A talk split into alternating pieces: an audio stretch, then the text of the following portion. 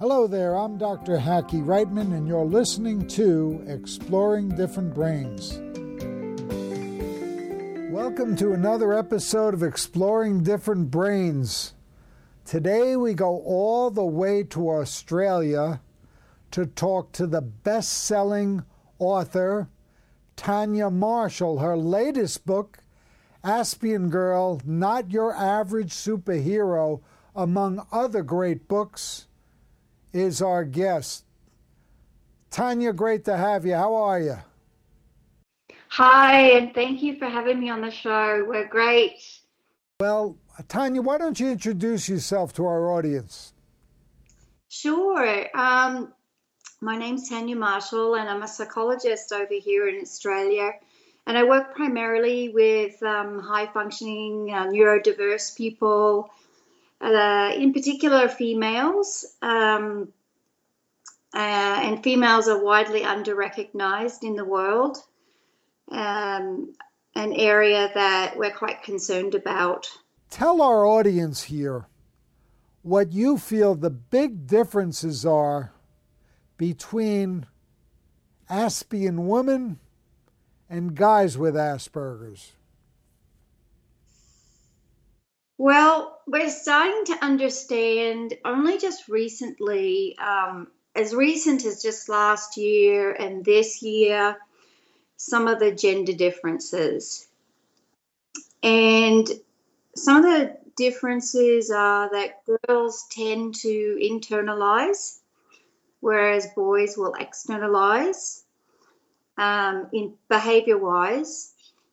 Um, Girls also, uh, were found, seem seem to be more social, whether that's a cultural thing or whether they're just more social in general than boys, um, but not as social as, say, your typical girls. So they're still struggling.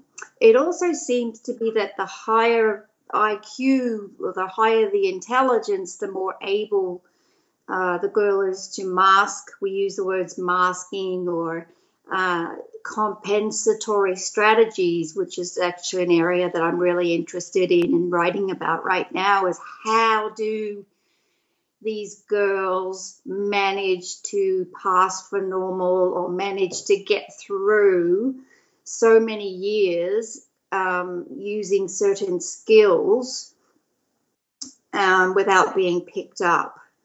Um, so that's a couple of differences there. Um, I am aware that recently there was um, Yale has just released, uh, is about to release the, a study uh, on the brain scans and the brain difference, the differences between uh, girls and boys. So that's going to be very good for helping us to understand those differences and then start making interventions for girls. But be- even before we start doing that, we need assessment tools for girls, because there are very few assessment tools for girls out there right now, and none for female adults.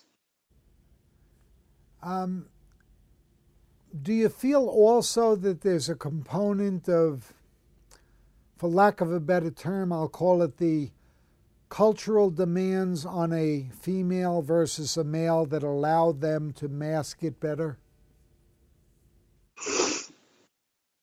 Yeah, I do, um, for sure. I think that culturally, females are expected, they have certain expectations on them more so than males do.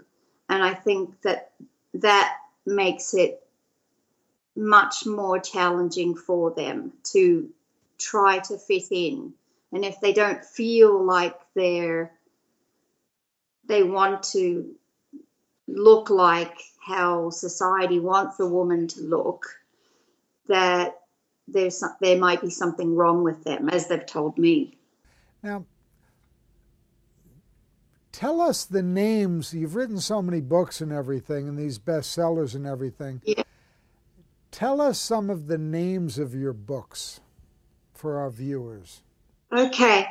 Well, I wrote if we go back a little bit, there wasn't a lot of information. And, and when I was working with these girls, the parents were looking for information, or or parents were coming to me with their girls because they just weren't satisfied with the answers they were getting from.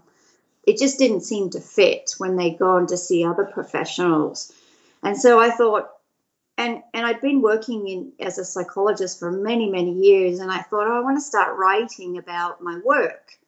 And so my first book, I Am Aspienwoman, or no, my I Am Aspiengirl, um, was really just about describing what I was seeing in the girls that came into my clinic. And so I was seeing this profile of real abilities and gifts, and then some significant challenges as well. And th- those sort of traits varied from mild to severe.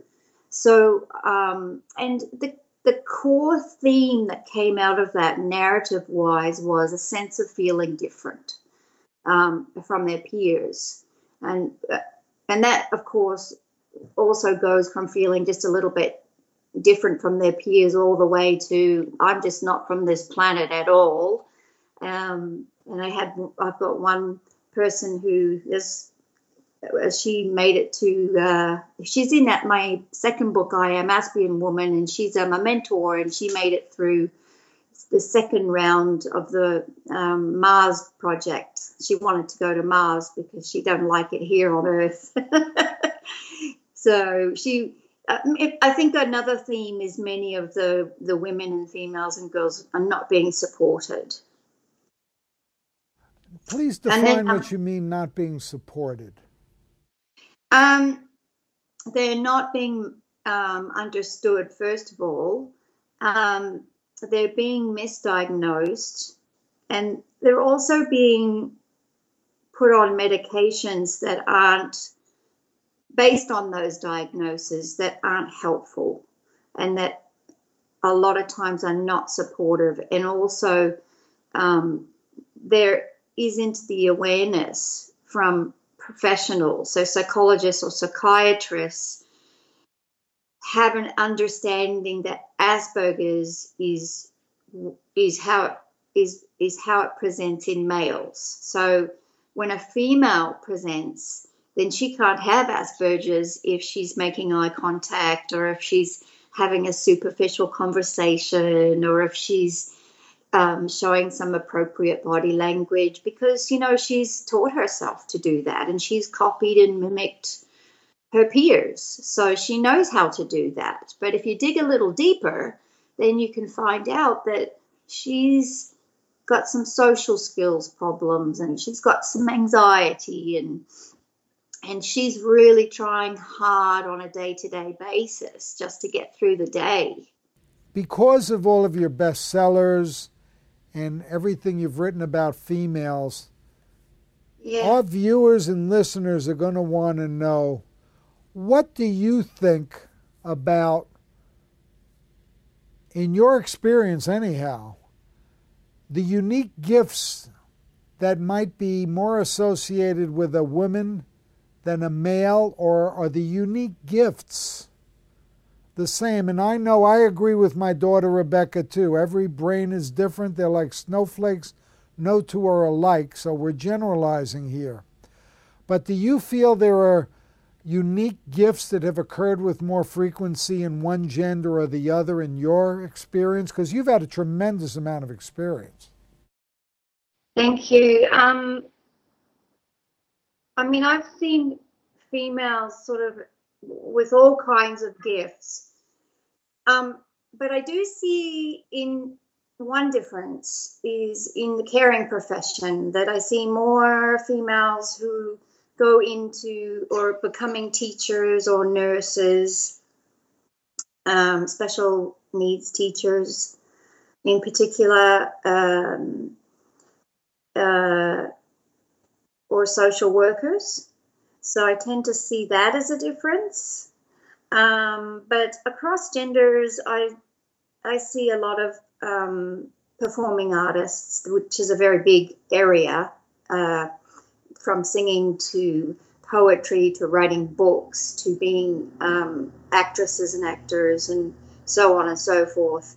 Um, so I, w- I would say that in my experience, that's I tend to see more females in the caring professions. I've seen hundreds and hundreds of females, and there's not a stereotype.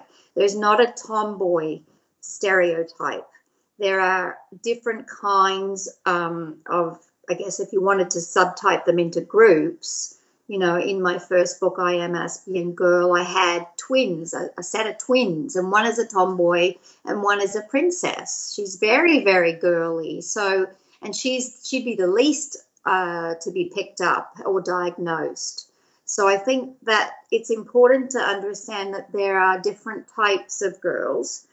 Um, and the least ones to be picked up would be the princessy, supermodel kind of type girls, because they're very superficially social, and um, that they, they have a high I Q, and they've told me that they've taught themselves and by comment, uh, sorry, mimicking and copying and knowing what to do and what to say, um, and they're quite high achievers.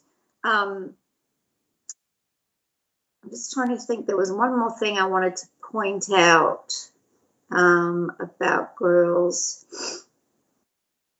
Was there, I guess I mentioned that before, was this, oh, the professional knowledge is lacking, but also the assessment tool. So something like the gold standard A D O S has now been shown by research to not be very good at picking up girls, um, the subtle characteristics. So, for example, they might meet two of the modules but not the third one, or they might just be underneath the cutoff.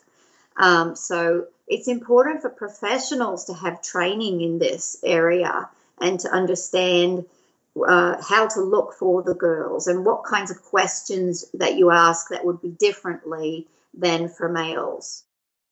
Tania, as you know, women as opposed to men are put in a much more difficult position when it yeah. comes to dating. What yes. are some of the rules or advice that you can give our Aspien females who are taking all this in, and also to the people who care for them, caring for other parties, whether they're parents, friends, or whoever? Um, What kind of advice can you give them on dating? Um, wow, that's a big area.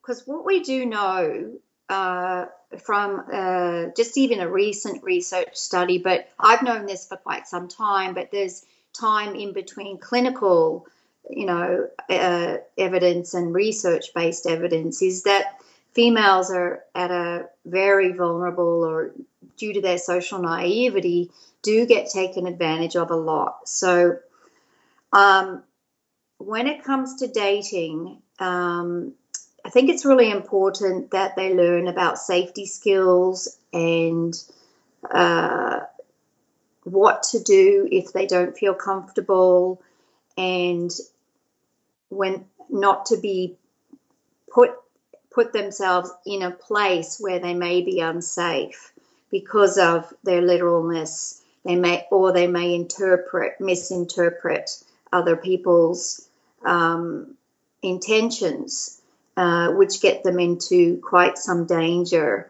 So I think um, having a mentor about dating and, and reading about dating and how to be safe is extremely important. So I'm, I, when I work with you know, teenagers and, and girls, de- depending on the, their, where they are developmentally, we're often talking about safety and dating and, you know, what's appropriate, what's not appropriate, and how to protect yourself and things like that. I just want to close on a uh, positive note from Tania Marshall to all of our Aspien women out there.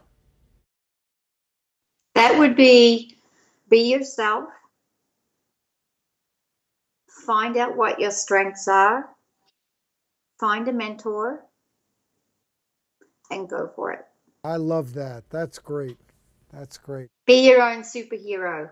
That's the Aspien's model, right? Be your own superhero, not someone else. Be your own superhero, not someone else. Yeah, because a lot of the, a lot in the autobiography, biographical accounts of women, and this is my fourth book, is about uh, the narratives and the themes of what come out of all of those autobiographies. I've got hundreds of them, but I know the themes in my head because I've read them all. And one of the themes is um, they're not being themselves. So when they go unidentified, they start copying and mimicking and pretending to be other people, and then they don't develop their own identity. So some some of them go on to develop personality disorders, right? So they have both. Um, but my motto is be yourself, right? And you can be yourself by finding out what your strengths are, not trying to be like other neurotypicals, um, and uh, having mentors and family members and caretakers support and nurture your strengths and gifts. So finding it, if you don't know what they are, then in my third book, we'll be talking about how to find out what your strengths are, how to nurture them, how can parents help the child or the adolescent or the adult to do that and go in that direction. Tell our audience about how they can find you and your books and learn more about all of this great work you're doing. Sure. Um, the book has a website, which is at aspiangirl dot com. So you can learn more about the books there. Um, I also have my own personal website, which is uh, mostly about uh, neurodiversity in females and some on males, which is at tania marshall dot com. I also blog about female autism and female Asperger's at um, tania ann marshall dot wordpress dot com. And you could also email me at tania at aspiengirl dot com. Thank you so much, Tania. Keep up the great work you do for so many. You're an inspiration, and we look forward to working with you. Me too. Thank you. For more information, visit us at different brains dot com.